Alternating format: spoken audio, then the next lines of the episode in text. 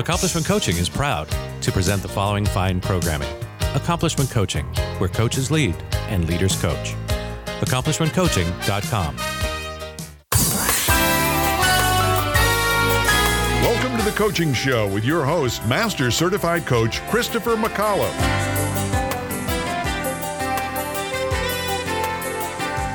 And thank you, Dick Warren, and thank you, dear listener, for joining us for another exciting. I, I would say, I would say, groundbreaking uh, edition of the Coaching Show. My name is Christopher McAuliffe, Master Certified Coach, here in studio with. Uh, okay, I'm not in studio. I'm I'm in my I'm in my home. We talked Uh, about these lies. We've talked about this. Just, I just can't stop lying. That is the dulcet voice of Alex Terranova. Alex, you're a PCC. Is that true? I am. That's not a lie. That's that's the truth. That's truth. Two truths and a lie. Uh, you're joining us from where? Look around outside. Uh, I'm joining you from San Diego. I'm not. We're not too far from each other. Okay, but you don't know my address, right? The, um, Um, what's been happening? What's uh, what are you thinking? What's going on with you? We were just talking about your vegan lifestyle. Oh, there's um, there's so much. Well, first of all, we I had this great realization the other day that I have. Not only do I probably have body dysmorphia, but I probably have life dysmorphia, which we I have to I'm coining a word for this. Like I'm not actually aware of like the status or what I accomplish in my own life. It's like never good enough. It's always downplayed and small. So like my perception of my own life is uh is just a mess. You know, I'm like a 500 pound overweight like person in the version of my life, that's not what everyone else sees. So let me tell you about some of these cool things that are happening because you want to know about these, right, Christopher? I just I just want to say that uh, coaching show is not a uh, uh, medically certified. Uh, we can't we can't we're not fit to diagnose people. So No, you- but we're gonna we're fit to invent our own DSM five. he's neither a medical doctor. and try to get them into the play one. DSM. All right, what were you saying? Um, So so here's some cool stuff. Uh, I have another book coming out uh, this Friday. Who do you think is- you are, Laura Berman Fortgang, with all these? I, I know. I'm gonna. This is. I'm very curious. Yeah, I have a book coming out this Friday. I was asked to be. I think I've shared this with you. I was asked to be a co-author of a book on like modern masculinity. oh wait, was this one of those deals where you get to be a co-author for like three grand? Uh, no, not at all. I would Oh, not have done. I could write my own book and pay my. I could write my own book and pay. Uh, uh, it's called "Redefining Ma- Masculinity: Eight Visions of a New Way of Being," um, and it's coming out on uh, this Friday. The ebook is coming out. So, "Redefining Masculinity: Eight Visions of a New Way of Being." I'm one of eight men who authored chapters. I'm really excited. I uh, my coach is in the book. One or two other people I know are in the book, but it's really interesting to see how.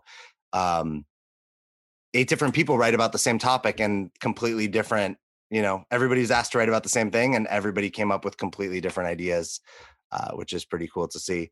And then the other thing i want to share with you is in march but it's announced now is i am i created a digital essentially a digital camp because none of us can do anything. So me and two partners created what we're calling core nine camp it's like the nine values to well-being and wellness that keep us all going and the camp is focused around those aspects of well-being and it's it's going to be a digital we're calling it like a digital escape to paradise and we have right now we almost have 20 but we're booking about 30 thought leaders and speakers and people in different categories. So yoga teachers breath work people um, psychologists, um, people that are uh, sh- holistic chefs, and they're all coming on and actually d- running activities. So you can cook with them, you can do yoga with them, and all of this is going to be uh, the last weekend of March. But people can start getting their tickets now, which is pretty exciting too.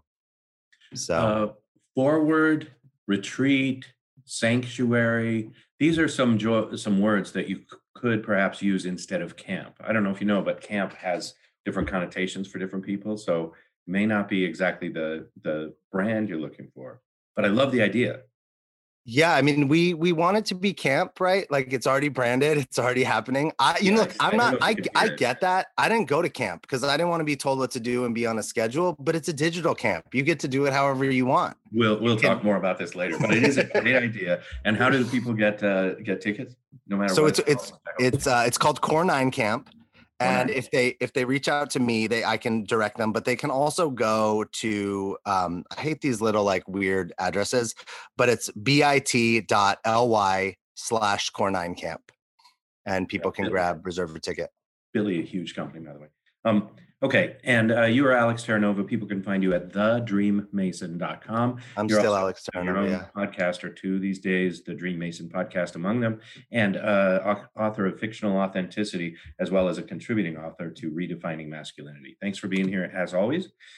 Uh, we got to get to it. We can't. We can't even talk about like all the things in the world. Or It's. Do you want to say happy birthday to your wife? Do you want to do that? Like Is it? on. Is that today? um, thank you. Thank you. I'd like to say happy birthday to my wife. Another year of being 27 is just going to be uh, even more exciting than the last year of being 27, I'm sure.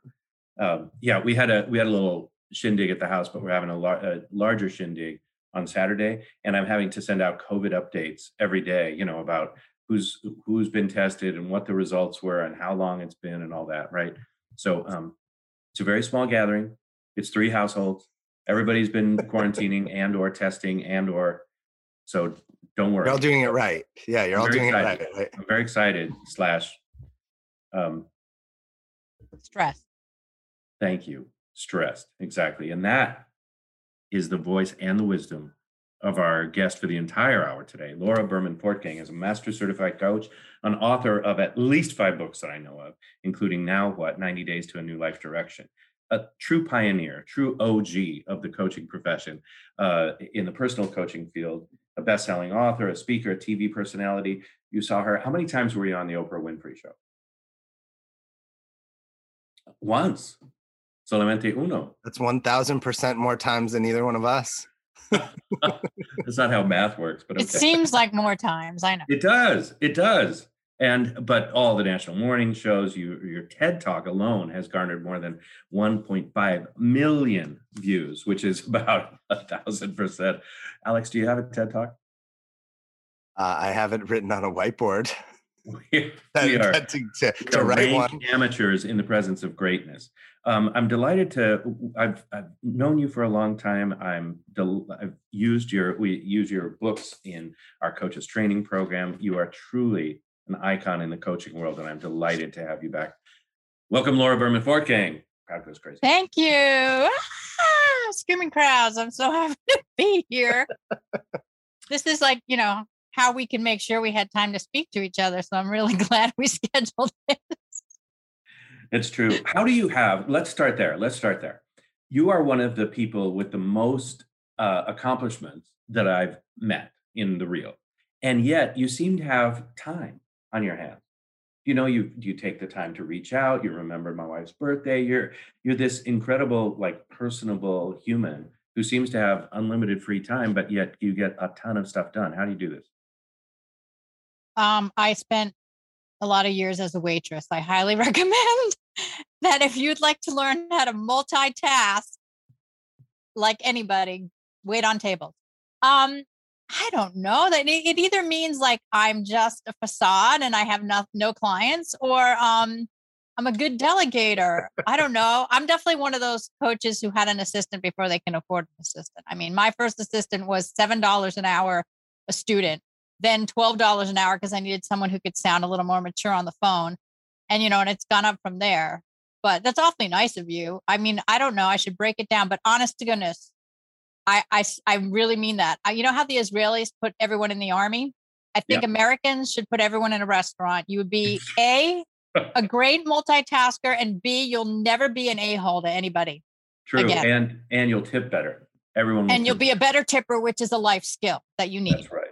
Uh, Alex comes to us from the uh, world of food service or food food something food service management. Or Yeah, yeah, 20 tw- almost 20 years I spent in working in restaurants pre pre coaching. Um, but I couldn't agree more. It definitely changes your relationship to other human beings because you see how people treat you. And I love that multitask piece. I've never thought about that because people say to me often, "How do you have how do you have so many projects at one time and like such a kind of minimized team?" And I never thought about that when you're running a restaurant or working in a restaurant, you have 20 projects at one time and you juggle them all and you make it all work. You know, it's crazy that we're talking about this, but I talk about it all often. And like, if I were to give one tip, it's like, okay, I'm the waitress in the middle of a busy floor on a horribly busy night, and I'm going in the kitchen. So I don't just go, this table needs something from the kitchen. I look at all the tables and go, I'm going to the kitchen. Who needs something from the kitchen? So I come out from the kitchen with four cappuccinos, a salad, you know, food for table 10, and bam, you know, the whole station's happy. So I think it, it really, it's like group think.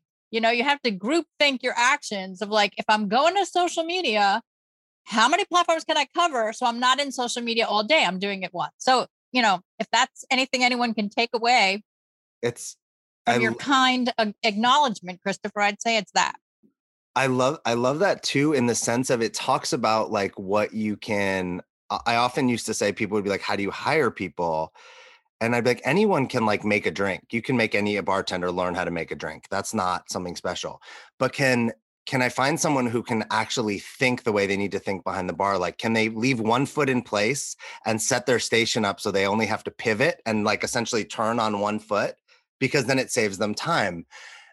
And again, I don't know if you can teach, maybe we can, but I, back then I didn't know if you could teach attitude. So it was like, hey, can I teach someone who can learn and has a good attitude versus they know how to do the job, which I would take now, even with an assistant. Hey, good attitude uh, can multitask and we can teach you the rest there's there's no question and and you know and it goes back to like i work with people trying to figure out what to do with their life making career transitions that's my coaching practice um and it's always amazing to me how people suffer because they they're judged by their resume right your resume only tells you what jobs you had not like what kind of employee you would be or how fast you learn or how quick you can pivot and um you know, if we hired that way, it would be a whole different world. You can teach anybody anything if you've got a person who is teachable, bright, and can communicate, you know? And last thing, Christopher, while we bore you with um, restaurant talk, but an, another thing about the restaurants, I think this is this is cool for anyone's listening, like of coach success trajectory. When I was a waitress, they'd always put people on me to learn how to be a waiter. They'd be like, follow her for three days and you can work here. And that aggravated the heck out of me because just following me for three days doesn't teach you anything. So I created a training program for this restaurant that I worked at, who wasn't a corporate restaurant. So they didn't have a training program. And that, unbeknownst to me, was the beginning of being a trainer, then coach, was just, you know, being upset with the status quo and realizing that the chaos of having someone follow me was not a system. So how could I create a system so that you can systematically train your waiters time after time, even after I left that restaurant, which I did eventually. We have so much in common. Should we just ask Christopher to leave? Maybe he can be like the referee. I barely got here. Um, Christopher, um, were you anything but a customer in restaurants, or have you oh, ever had? Any- oh no, I'm I'm with you 100. percent I I went to college back in the day when you could work over the summer and earn the tuition enough money, right? Right. So so you know, I had a goal, right? I had to make my six thousand dollars or whatever over the summer, and I did it in restaurants and and you know all the things, right? I what I like about it was. have you seen this show Below Decks about the the staff of a fancy yacht that's out for for rent? No. Oh wait, is that like a reality show? Yeah, yeah, yeah. Yeah, I've caught that. It's it, yeah, it's amusing. it's my new it's my new horrible secret. And uh and what I love about it is that that was my experience of restaurants. Like there's so much drama behind the scenes. Do you know what I mean? That Definitely. just like, hello, may I take your order was the the least of it was the tip of the iceberg, right? Oh well, you know, I won't tell you then about the time when a knife was thrown at me out the kitchen window and followed me all the way into the dining room. there were lots of dramas. Five once once one last knife. Yeah. all right. So uh well let's talk about career because I know that you're you're uh, focused on career coaching and, and supporting people in shifting careers, and what a time for that. But let's talk about your career for a second, because I noticed a couple things missing in your uh, in your professional bio. For example, your your restaurant career isn't there, but also your political career isn't there. And when ah. we last spoke, you were you were uh, I think had just had just finished running for something. And is there a reason to not tell people when you've done that, or is it just because it's not not what we're talking about today? Um, I'm I'm extremely proud of having run for state office in New Jersey twice in the last three and a half years. Um, I learned so much. I participated in the system. I've seen the ugly. I've seen the good. Um, and I don't. and you know, it's it's a tricky world. Like Chris, I, if anyone follows Christopher, you know, he is very clear about which side of the aisle he would sit on. Yes. And and I, I mean, if anyone spends any time watching me, they know I'm a Democrat. But I definitely have gotten, you know, I get pushback sometimes with like, oh, do you want to lose half your audience by posting that? So I, I, you know, when asked, I'm very clear, but I, I don't push my agenda too far, like, uh, you know, in my business. Um, funny enough, like the, the my two best personal clients in 2020 were both on the opposite side of the spectrum, but not Trump supporters. I'll say that. um, but you know, I supported them to do very conservative oriented projects, in fact, and it was it was interesting, you know, to just. Um, I think the the biggest thing that not has come out of it. Like I I loved I loved politics. There is very ugly things though, and I experienced some of the ugliest, ugliest uh, gossip and reputation wrecking um, mistruths that were spread about me. And that was personally one of a really, really difficult thing to go through. I mean, I don't think I've gone through that since middle school. And um, it, you know, I, uh, I'm struggling because it's like, it's very heated. It's now this team that did this is now running again. I'm not running right now. And it's always interesting when people want your support after they've been horrible to you. So just learning like the ins and outs of truly politics. Like you talk about corporate politics, this is a a, a similar animal, different. Um I will I will always be happy that I did this, but I'm not sure if my future is uh going to include running for office again. Never, I will never say never, but who knows? I'm still very politically active and supporting other candidates. But after going through, you know, I, I used to say during it that, you know, I have a very good job and company and you know, I don't need the money of running for office. In fact, it would be a heck of a lot less money and very difficult to run my business while away from it. So I sort of had, I think, more of an armor than most people because like this does not change my life. If I if I lose, my life is not changed. It's okay. And that was a freedom that I think more people in politics should have because as you watch now with what's going on, like you are going to stand there and let things that if in your religious life you would never let stand as in your humanity life you would never let stand because you want to keep your position and your paycheck? That's disgusting. So the fact that i had that freedom really gave me i shook up the system. I pissed off a lot of people and that felt really really good. I uh, I appreciate so much of uh, so many of the things that you said. Well, but one of the things that I like about my own uh, congressperson out here in uh, you know fancy California is that uh, he started running when he was already uh, independently wealthy and had married like somebody who's a an executive of something. So like you didn't wasn't there for the money wasn't there for like the for anything other than public service. And i it it frosts me that people like you are turned off to public service you know who are willing to donate your time life blood energy all of it to public service and you get turned off because of the dirty politics. I mean, it's the exact antithesis of what we need in our leadership. Anyway, thanks for doing that. And I would love to support you if you choose to run again. And I appreciate that the support that you did give me very, very much. And and, and also to anyone out there listening, to have had um, a national platform made my run for New Jersey just so much easier. Um, and people did come out and support me and i i just can't thank everybody enough. So who knows you know never say never. And honestly independently wealthy is way better.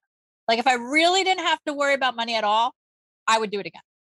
Gotcha. Because it wasn't it yes it was ugly but when if if it didn't take time away from my work because i didn't need to work that would be a whole other story. Oh i keep uh, aggravating people and being the sand in the oyster. That would be so much fun So send your six and seven figure checks to Laura Berman Fortgang. That's right. You know, in fact, before when before I ran the second time, someone asked me, you know, what would it take for you to run? I was like, someone to pay for my whole family's life for two years, then I'll run. You know, but unfortunately, you cannot take any of those funds for your personal use. Uh, everyone hear that out there? wow. All right. Um, I know that Alex, I suppose now Alex wants to talk, but I think that the the thing we're both eager to talk to you about is that you not like some of us had a business that was based on in person, you know, high touch, high quality um, uh, contributions and and work that you did with people, and then the pandemic hit. So even as you're sharing and supporting people with their career transitions, which we'll talk about in a minute. I want to know what you did. You know, how did you deal with like, hey, it's January, hey, it's February, whoops. Yeah. Well, I had an interesting year. I mean, I'll be really, I'll be really uh open and raw about this. In January of 2020, I did um I sat down with my publisher because I was ready to write another book. And this publisher has never said no to me. And he said no to me because he needed to see at least 70,000 people following me on Instagram. And that measurement was like, are you kidding me? I mean, this man has never said no to me. And We've published together for 25 years. Also in January of 2020, I did um, a gig that I adore doing. And I was paired up with a 35 year old. And I saw the writing on the wall like, I'm experiencing ageism. Okay, this is great. Then comes March and the pandemic, and the year was blown to pieces. So I sat on the couch for the entirety of March into April and gained COVID 19 pounds, 19 of COVID 19 was the pounds. Looking for, like, oh, is it three? Can we have wine? All right. So uh, I I snapped myself out of that after a while, and and really, literally, like June first, I can't tell you what it was, or like there was no aha. I just was like, the party's over. I joined an online workout program, and I think the fact of exercising three to five times a week changed my chemistry, and I just had these huge ahas. Okay, let's say, let's say this pandemic never ends let's just say nothing ever comes back. No speaking no traveling you know no no spokesperson no books. It's all gone. What do i have? And i have my now what coaching which yes was more one-on-one based and i realized i needed to pivot just like everybody else and it was time to put it online. So i created the now what online experience and it was like rewriting the book again because we had a 2015 edition now it's five years later in 2020. And I'm like, oh my gosh, I don't like this exercise. That one was always dumb. I need three more here because I've learned things. So I created 46 videos over 12 modules, broke the whole book down, redid so much of it. And um, we just put our debut class through it. And it's, I mean, I'm really, really proud of this. And it was a huge pivot. And now I'm seeing just the value of um, you know, I have avoided for a long time going to the group model because, you know, that's not what we do. But at the same time, we have to be aware of the marketplace and what the marketplace needs, what they demand. They needed a lower price point, they needed flexibility. And there's a lot of competition out there. So, you know, there's people like myself and you and 25 years in and MCC in, and it's like, well, no, people without training who are better at social media should not be making the money that we deserve. So I'm like, I'm I'm on fire. I am so I, I'm happier than I've been in 20 years. Seriously.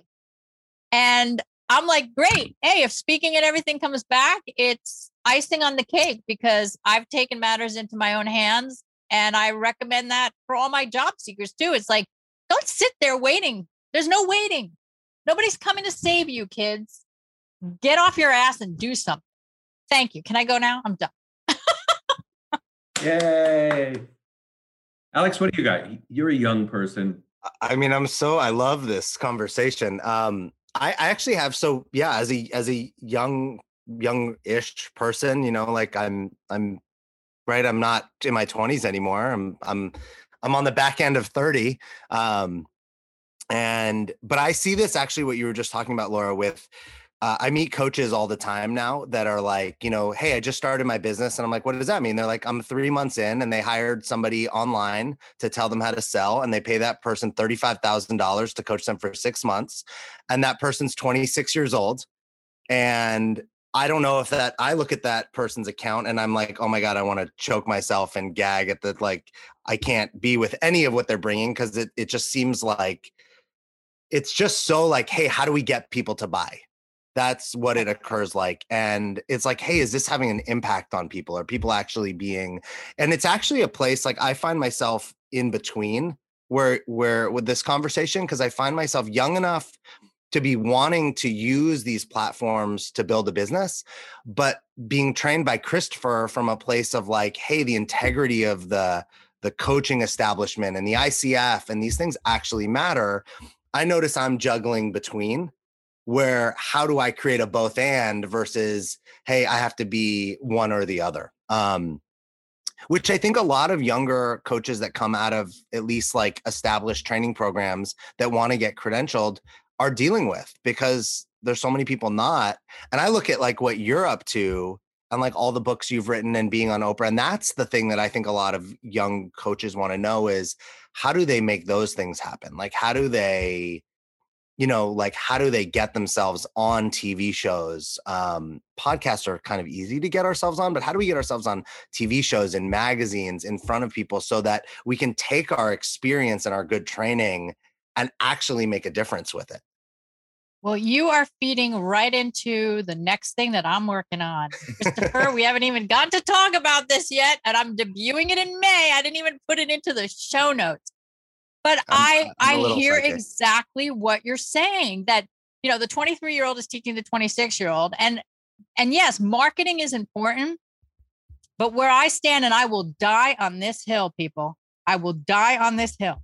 If you are really good at coaching, your marketing takes care of itself. You know, it doesn't mean that you can hide in a closet and not do social media. That's not what I mean.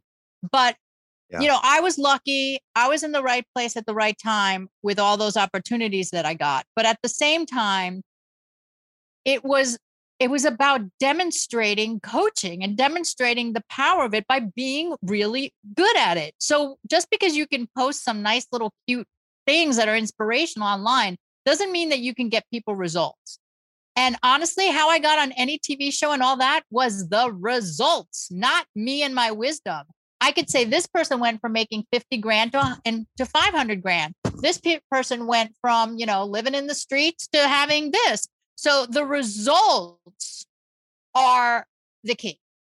You know, the same reason why you buy a marketing program online is because, oh, this person went through my program and made 374,000 in their first launch. Don't that you want that to be you?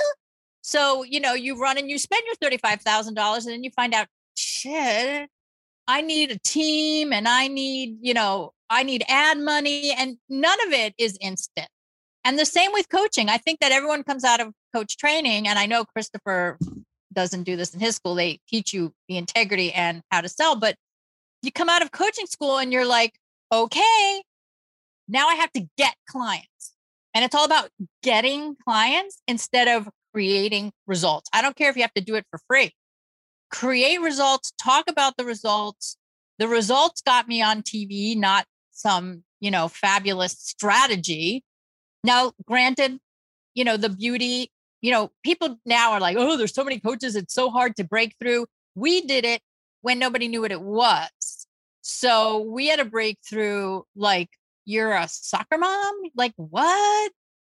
And this is ridiculous. You know, still life life coaches have the most horrible reputation in the media. There's not one television show, fictional, that's been done where a coach is a wise person. A coach is like the flake who slept with your son. The coach is, you know, the person who teach you how to money. So yeah, there's there's that. But anyway, yes. So I I truly, like I said, will die on the hill that if you're great at what you do, and that will include some selling and that will include closing, but if you create results, the results speak for itself. How are you not going to go to your best friend and go, oh my God, I work with this person and uh, my mind's blown or i work with this person and i i just made the biggest sale i've ever made. So that that's the hill i'll die on and i'm coming out with um a a way for coaches to get that. You want me to tell you what it's called Tell us, tell us. You can't. oh my god i'm like not even ready to launch but i'm creating something called the coaches studio like the actor studio where you come in and you work it out you work out your kinks in your coaching you work out the kinks in your selling and you work it in front of a teacher and a crowd not like oh i learned this and i'm going to go have it in my private session and no one's going to see me do it so the same way that you have to get your mcc and be raked over the coals with how you coach the coaching studio is going to whip you into shape and make money by being really good at what you do I love it. And, you know, I've always thought of myself as sort of a young James Lipton. So if you feel like you need someone,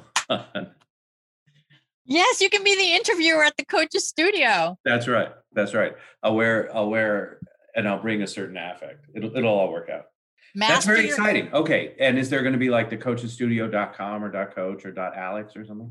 probably hang tight it'll it'll Alright. it'll it'll be a sub thing to begin Dude, with if you haven't brought, bought it already, somebody just did, and then you'll have to buy it from them. So go get oh it. shit Buy it. shoot It's Christopher. Christopher's on these these things. He owns Well, uh, everything.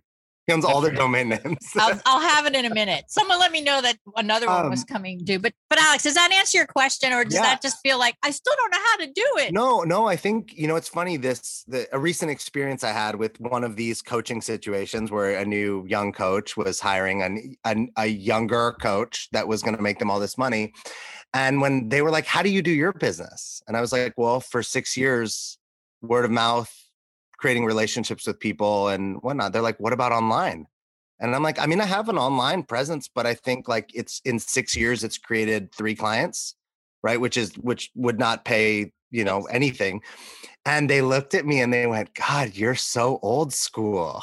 and, I, and, I, and I laughed. But I think, I think to your point, right? I, me and Christopher have talked about this too. My first two or three years as a coach, I was grinding, right? Doing the work, hustling, trying to create, trying to get better as a coach. And years uh, you know, after year two and a half, three, it just started to suddenly become easier. And now it actually, to your point, I can testify that like I've become a good coach. You know, I'm not master certified yet, but I've become a much better coach because I've done the work and I've practiced with people like Christopher and and coached people for all sorts of prices so I could get reps in, actually just practice. And people show up. People show up month after month. And yes, sometimes I have to do a little more like, hey, ask clients for referrals or go do some networking, but I, I don't really do very much. And the things that I've any anything I've actually paid for has actually resulted in basically nothing, which is always pretty ironic that you spend money, you know, to get some advertising or PR or something, and usually it it doesn't result in much. Um, I am curious from the when you talk about because I think this is this would be a good place for younger or newer coaches. How did you talk about your results that you're getting people without it seeming like you're just, you know, bragging? Like, how do you talk about results in a way that someone can hear and actually see something for themselves? Tired of presentations with no impact, no inspiration, and no traction? Do dull speakers have you and your team disengaged and distracted by smartphones? Christopher McAuliffe brings energy, insights, and two decades of experience delivered with punch, humor, and heart. Your team will leave energized, uplifted, and with a sense of purpose. Visit ChristopherMcAuliffe.com to bring some heat to your next speaking engagement. M C A U L I F F E. ChristopherMcAuliffe.com.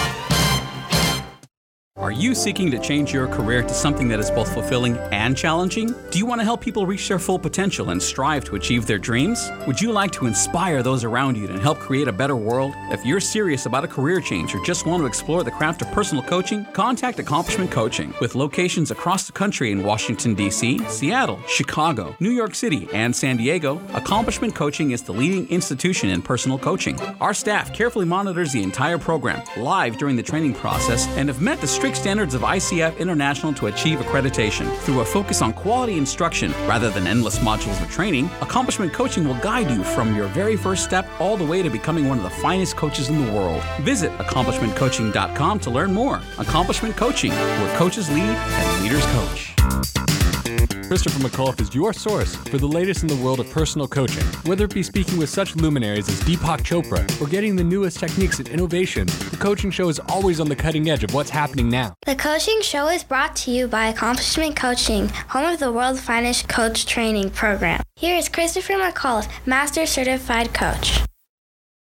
Great question. And let me let me just say something quick about what you were just saying. Like Sure. uh, Thomas Leonard, who found you know who started Coach University, was the founder, original founder of the International Coach Federation. He told me once, when you've coached hundred people, you'll know what you're doing. And I used to keep a little tally by the phone. And I remember this 7:30 in the morning. I forgot I had a client. I jump across my bedroom to my desk because at the time that's all I lived in a one bedroom in New York City. Jump across the bed to the phone. It was a Japanese businessman, American Japanese businessman. We were off the phone in like five minutes. He got everything he needed and he didn't hire me. And I put that little tick on the wall and I was like, he was number 100. Now I know what I'm doing. And it just changed everything. But to answer your question, now I don't remember what it was. Okay. By, we- by the, by the way, that that morning that you described, jumping across the bed, is how I get to this show every morning. Go ahead, Alex. Well, uh, that would be me if I had an 8 a.m. show too. Thank you for being on. I'm on Eastern time. Wait, wait. It's going to come back to me. You asked me. I can, tell. Can tell you. I can tell you again. Oh my God. Go ahead. So I think sometimes people don't know how to say their accomplishments or their results in a way it. that lands for other people. Got it. Okay. So how how I do this or how I've always done it is I grew my business by speaking for free in every place I could get to. So now it's going to be a Zoom call, right? And my favorite part of speaking is Q&A because I love not knowing what's coming. I love just interacting with people. And in the Q&A, um, you know, as coaches, we try to coach a little bit, right? Not just answer questions. But usually, what someone would give me would be something that I had a result in with somebody else. So I'd take care of them, but I'd go, you know, my client Joe had the same scenario, and this is what we did, and this is how it happened, and this is how we ended up. So it was always a an illustration of a point versus um, showing off a series of accomplishments and completely relatable to the person who asked, right? So that was it. I still do that. It's brilliant. I can't tell if Alex is. I think he's just stunned in silence. Yeah, I just will- my my my head pop. No, he's like, oh, it's so obvious. Yeah. Why didn't I, think of that? I love the reminder also for us to speak, you know, and I love that for free, right? Who is it? Um, Chuck, somebody in New York says that they'll uh, speak for free as long as they don't have to take a plane and, uh, you know, to get there. And nowadays, nobody has to take a plane. So, I know, isn't it beautiful? We're, I think Yeah. we're, you know, I do miss groups, but at the same time, I don't miss travel. How about you, Christopher? Since you travel like extensively. I used to travel a lot. Now I'm I'm kind of getting used to it. I'm actually our family is doing this big quarantine thing, uh, and then we're gonna go on a vacation this month, and then quarantine when we get back and do the whole nine. But um, I'm my whole attitude has changed towards travel. What about you? Are you like chomping at the bit to get out on a plane? No. I, It's you funny, know, right? there's, you know, there's sure someplace really cool and exotic. Mhm. I'll go. But honestly, no, like I'm okay if we if we still do hybrid conferences or whatever. I, I in fact I attended two conferences in 2020 that I would have never have traveled for. I was Yeah. ha- and really happy to take in the information, but I wouldn't have traveled for them. So it was super. You know, I don't mind it. I, I I think I'm odd. You know, I was one of those coaches that people who used to do corporate or worked in offices were were like, "Oh, it's so lonely being a coach." I'm like, "Are you kidding me? This is awesome. I love having nobody around." So this is I've loved COVID pace. I have loved it. Would I like to hug somebody? Yeah. I feel sorry for my children. Their lives were horribly disrupted. I feel really, really, really bad because they're all new launchers in life. Um, but I have loved this and I don't know. I don't know how long I will love it, but I love it. it will be interesting to see how many meetings and and in persons we don't do in the coming years. And you know, I think that we're all learning that COVID is not going to disappear the way that and go back into that, you know, dark night. It's going to be here for a while, and it'll become the thing that I don't know, like measles, mumps, and rubella. Right? We get vaccinated, right. and we and we recognize that there'll be some people that get it. But um other um, for, and forecasts are saying too, like the future of work. We've proven that we can work remotely, so there will a lot of that will remain. And if you look at dollars and cents, I mean, it's a waste to have empty buildings in the world. Maybe we'll turn it into homeless housing. But, um, you know, there's why have expense uh, this huge expense if you don't need to have everyone in an office? That's been going on for a while, but they might cut back even more. It's true. Hey, I would be remiss if we didn't talk to you about publishing, and especially I'm I'm eager to talk about this, especially having run into your first no with your publisher. So we should talk about some of the books that you've uh, written Living Your Best Life, The Prosperity Plan, Take Yourself to the Top. My favorite, The Little Book on Meaning, Living Your Best Life, and as well as now, what, 90 Days to a New Life Direction. Um, I guess I guess since you've both been published authors and Alex is on his second book, the first thing I have to ask is why? Why bother? Why put yourself through that? What are you up to there? Why would you? Are we, are we talking to me? yeah, you, yeah, everybody. Okay. Well, the whys have changed over the years. Um, the first why was because somebody asked. I was like, yeah. Um, but in 1996, shall I date Marshall? I had written down on a piece of paper, January of 1996, write a book. Did nothing about it, didn't know anything about it, took no action whatsoever. And December 1996, three publishers asked me to write a book. So I, if I could bottle that, folks, I wouldn't be talking to Christopher. I'd be living on my island. But anyway, so that was the first why. Then the second why was I want to write the book I wanted to write, not the one that my publisher thought would be right. Third book, now what, was why?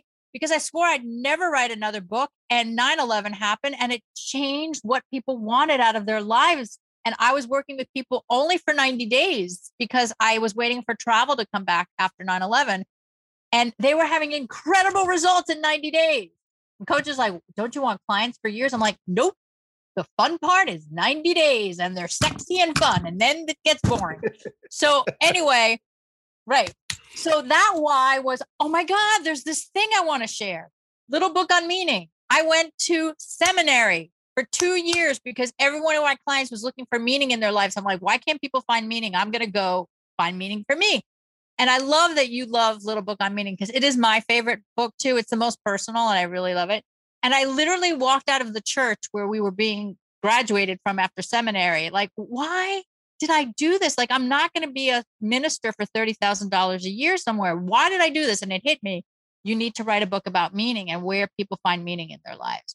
So, and then the fifth one, why? Because my publisher asked me to. So, anyway, I have had a different why for each one. And usual, and I would say to go back to him again was because there was something burning that I felt more people needed to know than I could reach in my one on one coaching. Now, granted, the first one did blow up my life in in goodness like with oprah and you know i went to I could charge a premium for coaching. I became a paid speaker instead of a free speaker. So there's definitely a why for people of it's a marketing tool. Don't expect to make money on a book. Expect the book to make you money in other places. And it's and it's still a credibility builder in today's world.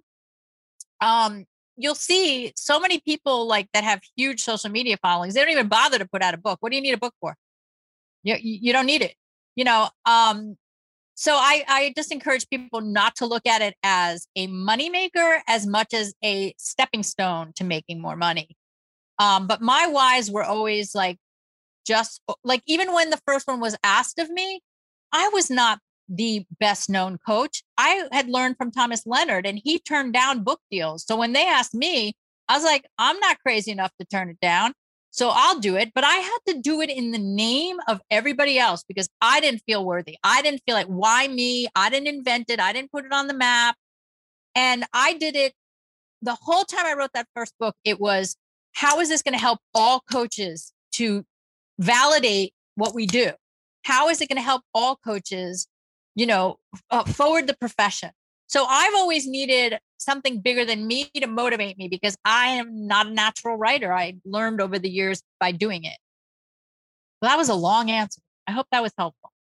It was great. I want to get Alex in here too, but I I'm very eager to follow up and find out your process of writing a book because you can both of you can do it quickly. Right? If I sat down, I would, you know, bellyache over the first, you know, 3 words for probably 9 months. Well, you don't start with the first words. Let me tell you that. You don't use, you know. Well, look, my first book took nine months and I had a baby. Second book took nine months and I had two babies. Um, husband had a vasectomy because he was terrified if I wrote another book, we'd have three babies. So third book took six months. Second book took six, three to six months. Last book took three months. So you get better as you go. But for me and Alex, I'll let you um, talk too. For me, the hardest part is what's the story you want to tell? So it's not like here's everything i know about coaching it's what what is it what trajectory do i want to put you through? What do i want to have happen from a to b? What do i want you to know? And that's the so to me that's the story like if i was writing a play. And then how am i going to tell that story? What are the amount of chapters and what are they each going to be about? And then i take that whole list of all my knowledge and see how it fits into those buckets so therefore, when you go to write, you're really not starting with the first words of like, huh, today we're starting a book. You're more like, you can work on any chapter out of order because you've thought it through in terms of the flow of the entire piece. That's my process. Alex? We're, we're, this is the first thing we've talked about all day that we're different. This um, you wrote it from the first word. so so I for me it's all about passion and pleasure like i love i love i love words like i i there's something about words that just can really connect with me i sometimes can't fall asleep and grab my phone and start typing poetry into a, a memo because that's what's flowing out of me um typically when that happens it means i need to be working on a book because there's like just i say there's like words pouring out of my palms and but I allow it to come from like a very like my book fictional authenticity i was lying on a yoga mat about 45 minutes into a hot yoga class dying trying to debate if i should get up and finish the class and those words hit me fictional authenticity and i went oh my god that's the book i'm going to write and i knew what it was generally about but i'm actually the opposite i just sit down and let the words spill out and then I go back and clean up and organize. And usually I enlist someone else because that's not my gift. Um, but I can kind of do that with anything. Like if you said to me, Hey, I need you to write a speech or five chapters today and tr- send it to me by the end of the day, I could do that. Um, and it would like the challenge of it is what gets me excited. Like, oh, can I write 5,000 words today? Um, Bless you. What, what the, the, the opposite side of this is I get so excited about lots of ideas. I don't, I'm not, I don't churn them out as fast because I have like four or five different things I want to work on. And so it is, I'm not churning out a book every three or nine months because I'm distracted. I let myself write three or four or five different things. I don't spend the time on the one thing day in and day out to get it done. Um, so I don't know if it's, it's, it's it's not as effective of a process as yours in terms of like churning out material. Um, I also think I haven't figured out why I'm doing it aside from me. My first book was like uh, to to the same point that you made. I wanted to write a book for me to show myself as a kid who could barely read, who had tons of learning disabilities, like that impacted writing and reading growing up. That like you know, teachers told my parents, like, your kid's not going to be able to go to college because of his writing and reading skills and it was kind of like an fu to like all of that that i can do whatever i want and and so that was really for me and i didn't really care like if people read it or not and now it's like well why do i want to publish the second the third or the fourth the fifth? What is it? Because it's it's not to like bust some barrier down anymore it, and i don't know what that reason is um so christopher i don't know if i if i gave you the answer that you yeah that was cool I mean, I I I admire that you can just sit down and write. I find writing incredibly painful. So Christopher, um, you know, if that's you, but I I there's a Dorothy Parker quote, and this is before my time. Dorothy Parker was a famous writer, and I, you know, before my time. And I use an accent when I quote her be- just because I don't know. So she said, I don't like write. I like having written. And she was a famous writer. Okay. So, and even Liz Gilbert, who wrote Eat, Pray, Love and everything else, she will admit it's painful to sit your butt in the chair and get it done. But, um, but you love having written or you love the pro- the process in a way or you love pain and you're masochist i don't know but um i always have to have a bigger why besides the deadline of you need this by december 31st or you're losing your contract um and since publishers pay less and less for you to write it really has to be something you want to do and also christopher if it helps or anybody listening like my first book i had no children i i, I told my husband to get a hobby he went off and played golf. I wrote 24 hours a day, seven days a week. Doesn't mean I got anything done. In the end, I was getting up at, you know, after many books and many children, I would get up at four in the morning and write from four to seven and not have any time to look at it again till the next day. So it's it just depends on your process. I did hire a book coach for the last book and she was like 500 words a day, which is nothing. So she knew it was like a motivator to say, I can do 500, sure. And then I'd do 1500 or 2000 because so you got to find your way. You know, is it the word count? Is it the outline? Not an outline. Is the pouring out? Is it, you know, but good for you, Alex, that writing is I, uh, such I a think flow for you. I think there's a trick too that I want to share with the listeners, which something I've recently developed is a lot of people are spending a lot of time on social media, right? On their Facebook, on their LinkedIn, on their Instagram. And what I've noted, one of the things I did was like, hey, this was this is kind of a waste of my time. It's not producing anything. But then I said, what if I could make this thing that grabs my attention actually worthwhile? So what if I started actually writing out thoughtful ideas onto these platforms and then those ideas put together equaled the next book i'm going to write. And so my writing process for part of 2020 was i came up with this idea and i'd write out these long thoughtful posts on instagram with like one image and i was aware the whole time each one of these posts were going to be a chapter. And now i'm actually pulled it all off instagram it's still there but like i've pulled it all off and now I've taken the content and I'm adding to it, right? It's not just what's there, but each one is a chapter and a, the book just getting it out of the social media is like 50% done. Yeah. Um, that's a great way. Which many which, people who wrote blogs ended up with books that way. Yep, they just took their blog posts and came up with a book. So it's great.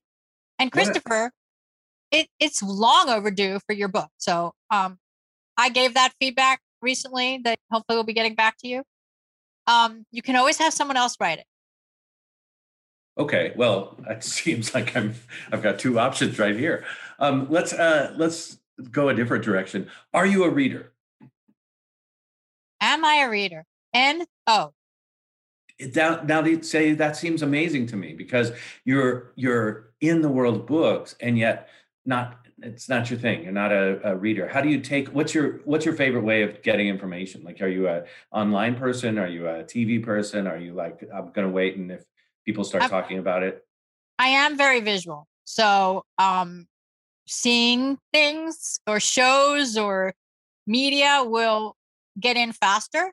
I read but i say no because like alex i had to um i had i didn't have a high enough iq to get into honors English in high school.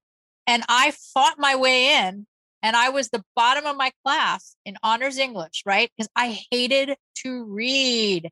And most writers, they tell you, oh, they love to read, right? People who are good writers read a lot. Right, right, right. Yeah. And um, I've never been diagnosed with a learning disorder per se with reading, but I, I it's not my love I take in visually, like I will absorb so much from something I see visually, whether it be a film or a documentary about something. But I read, you know, I mean, I have loads of books, mostly self help. I'm not a big fiction reader. Every now and then, one fiction will leak through and I'll read it and I will devour it. So it's not, I'm not anti reading. I'm just not a reader. Is there a book that you've uh, recommended or would like to recommend to people that you've read either recently or or like classically? Like, is there some book that this is the one I recommend for people?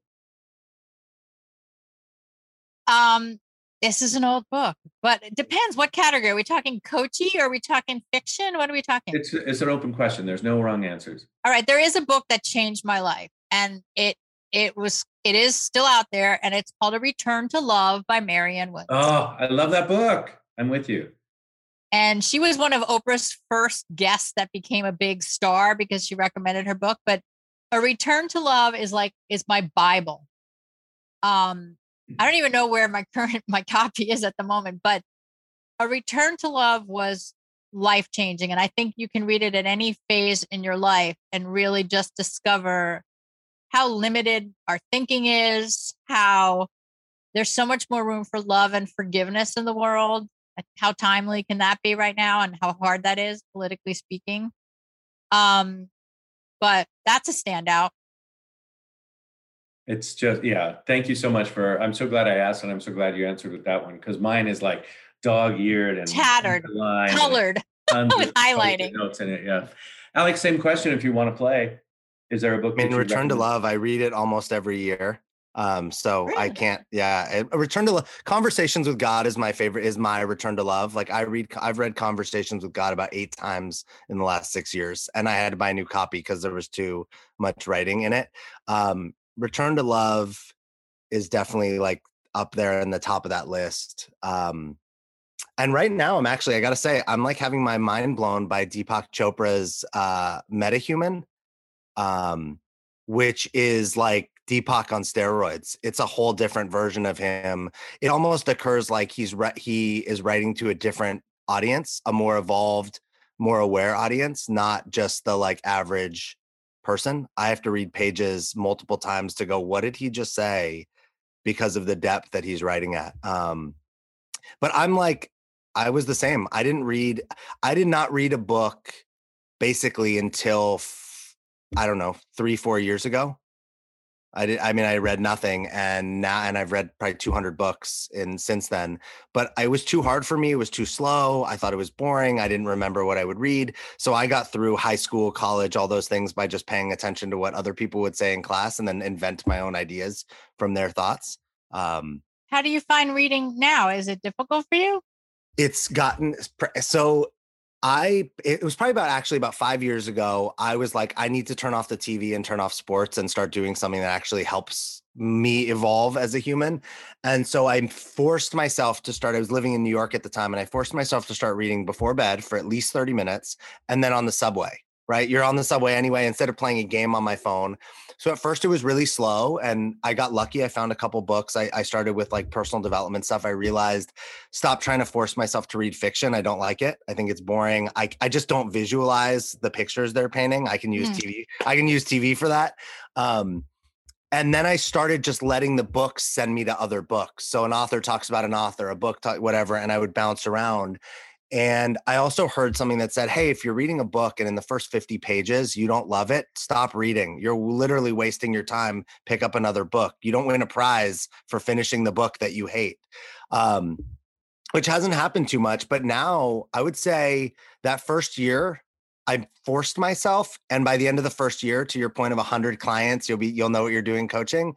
That first year, I read 35 books from nothing and reading 35 books in a year shifted my whole relationship to reading where now i read about three or four books at one time i retain like everything i'm reading wow. and i actually love it i could sit at home and read on the weekends and not do anything which sometimes people are shocked to hear um, neuroplasticity you mm-hmm. you retrained your brain to be to, to yeah. do the practice of reading yeah, I, I read That's this week. I read this weekend actually that Elon Musk re- reads for sometimes up to ten hours a day, and he's and when he was starting out, he would read uh, two books on a weekend. Wow. Um, and I've I've heard I've read things like that about Bill Gates too. Like he goes and he sits and he just like churns through ten books over the course of a week or something. Uh, wow. Uh, so I'm figuring if I read enough books, I'll be a billionaire at some point. It has to. That's well, pretty sure. Pretty sure. I love them and I like to touch them. I don't like reading online. All right. So, uh, Laura, people people are still benefiting from this 90 days to a new life direction. You've got this online thing. How do we get how do we get uh hold more information? How do we find out about it? How do we register for this? Go to nowwhatcoaching.com, whether you're a job seeker or a coach looking for how do I do my now what coaching, because it is not like anything else. We don't ever look at people's resumes. We do a life story process that blows the gates open as to people's future. And in the show notes, there's a quick career clarity guide to download if you guys want a freebie.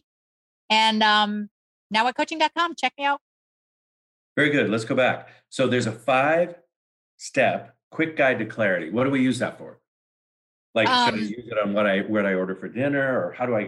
no, it doesn't get you clear on what you want for dinner. But uh, for for our coach audience, if you're having any doubts even about your niche or your unique way of coaching, this could actually help you unearth that. So, and then if you know someone who's a career seeker in your life who's looking for a change, you would download it for them. Great. And so the 40 million people or so just in the US alone that have suddenly found themselves out of work or underemployed or not employed need to go immediately to nowwhatcoaching.com and find out about this. The uh, how do we get the five step guide, this free thing that's going to help us get some clarity and make choices. Uh, do you want to do you want us to send that out to people, or do you want people to go to someplace for you? Um, send that out to people in your show notes, but it's tinyurl.com mm-hmm. forward slash LBF dash okay. five step guide. And it's the number five, like not spelled out. Right. The mathematical. And if people want to see all the brilliance that you are and everything that you've done, where do we go? laurabermanfortgang.com. But if you go to nowwhatcoaching.com, you can get there from there. So Great. let's remember one today. Nowwhatcoaching.com. My name is Laura Berman Fortgang. Christopher, you're the best. Alex, nice to meet you. And uh, you know, you can call me to talk anytime. It's it's been fast-paced, delightful, and so many topics. Um, I want to I want to give you the last couple of minutes of our time together. I want to give you the opportunity for a parting thought or a parting shot. If you were going to say something, contribute something, or challenge a few thousand coaches today, what would you leave us with? I would leave you with block out the noise in our field, lock out the noise. You know, don't let, don't do comparison on social media. You are not your following. I am not my following. And uh, drill down and find your confidence in what you do by being extraordinary at it. So beautiful. Thank you so much. Any any uh, uh, more information, anything else that you want, you can go find laurabermanfortgang.com. All of her books, of course, including Now What, 90 Days to a New Life Direction, are available on the Amazon. It's very popular, I understand. And go to nowwhatcoaching.com as well as uh, reach out to us. You can always write an email to producer at thecoachingshow.com and get that, or look in the show notes, or go to tinyurl.com forward slash LBF uh, hyphen five numeral step guide to get the five step quick guide to clarity absolutely free. Thank you so much for being with us.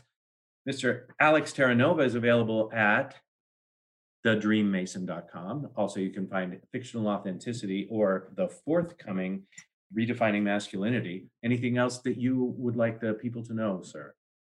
Core nine camp, which we're gonna have to get in a fight about later. But yeah, we people if you want to if you want to come to a uh, digital escape to paradise, an online retreat, um, Core Nine Camp, uh, which is coming up at the end of March. It would be really fun to have you.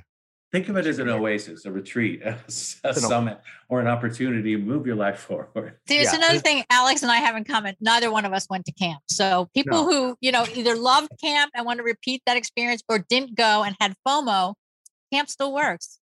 Yeah. and I don't want to, I don't want to, you can do camp. this you can do this at home. I don't have like I don't want to be in a tent. I don't want to be without a bathroom or a shower. You get all the comforts of your home, but all with the no bugs. Yep, with all the things that you might love about activities of camp. I think people need activities right now. There's there's not enough space right now in America for activities, and we need more activities.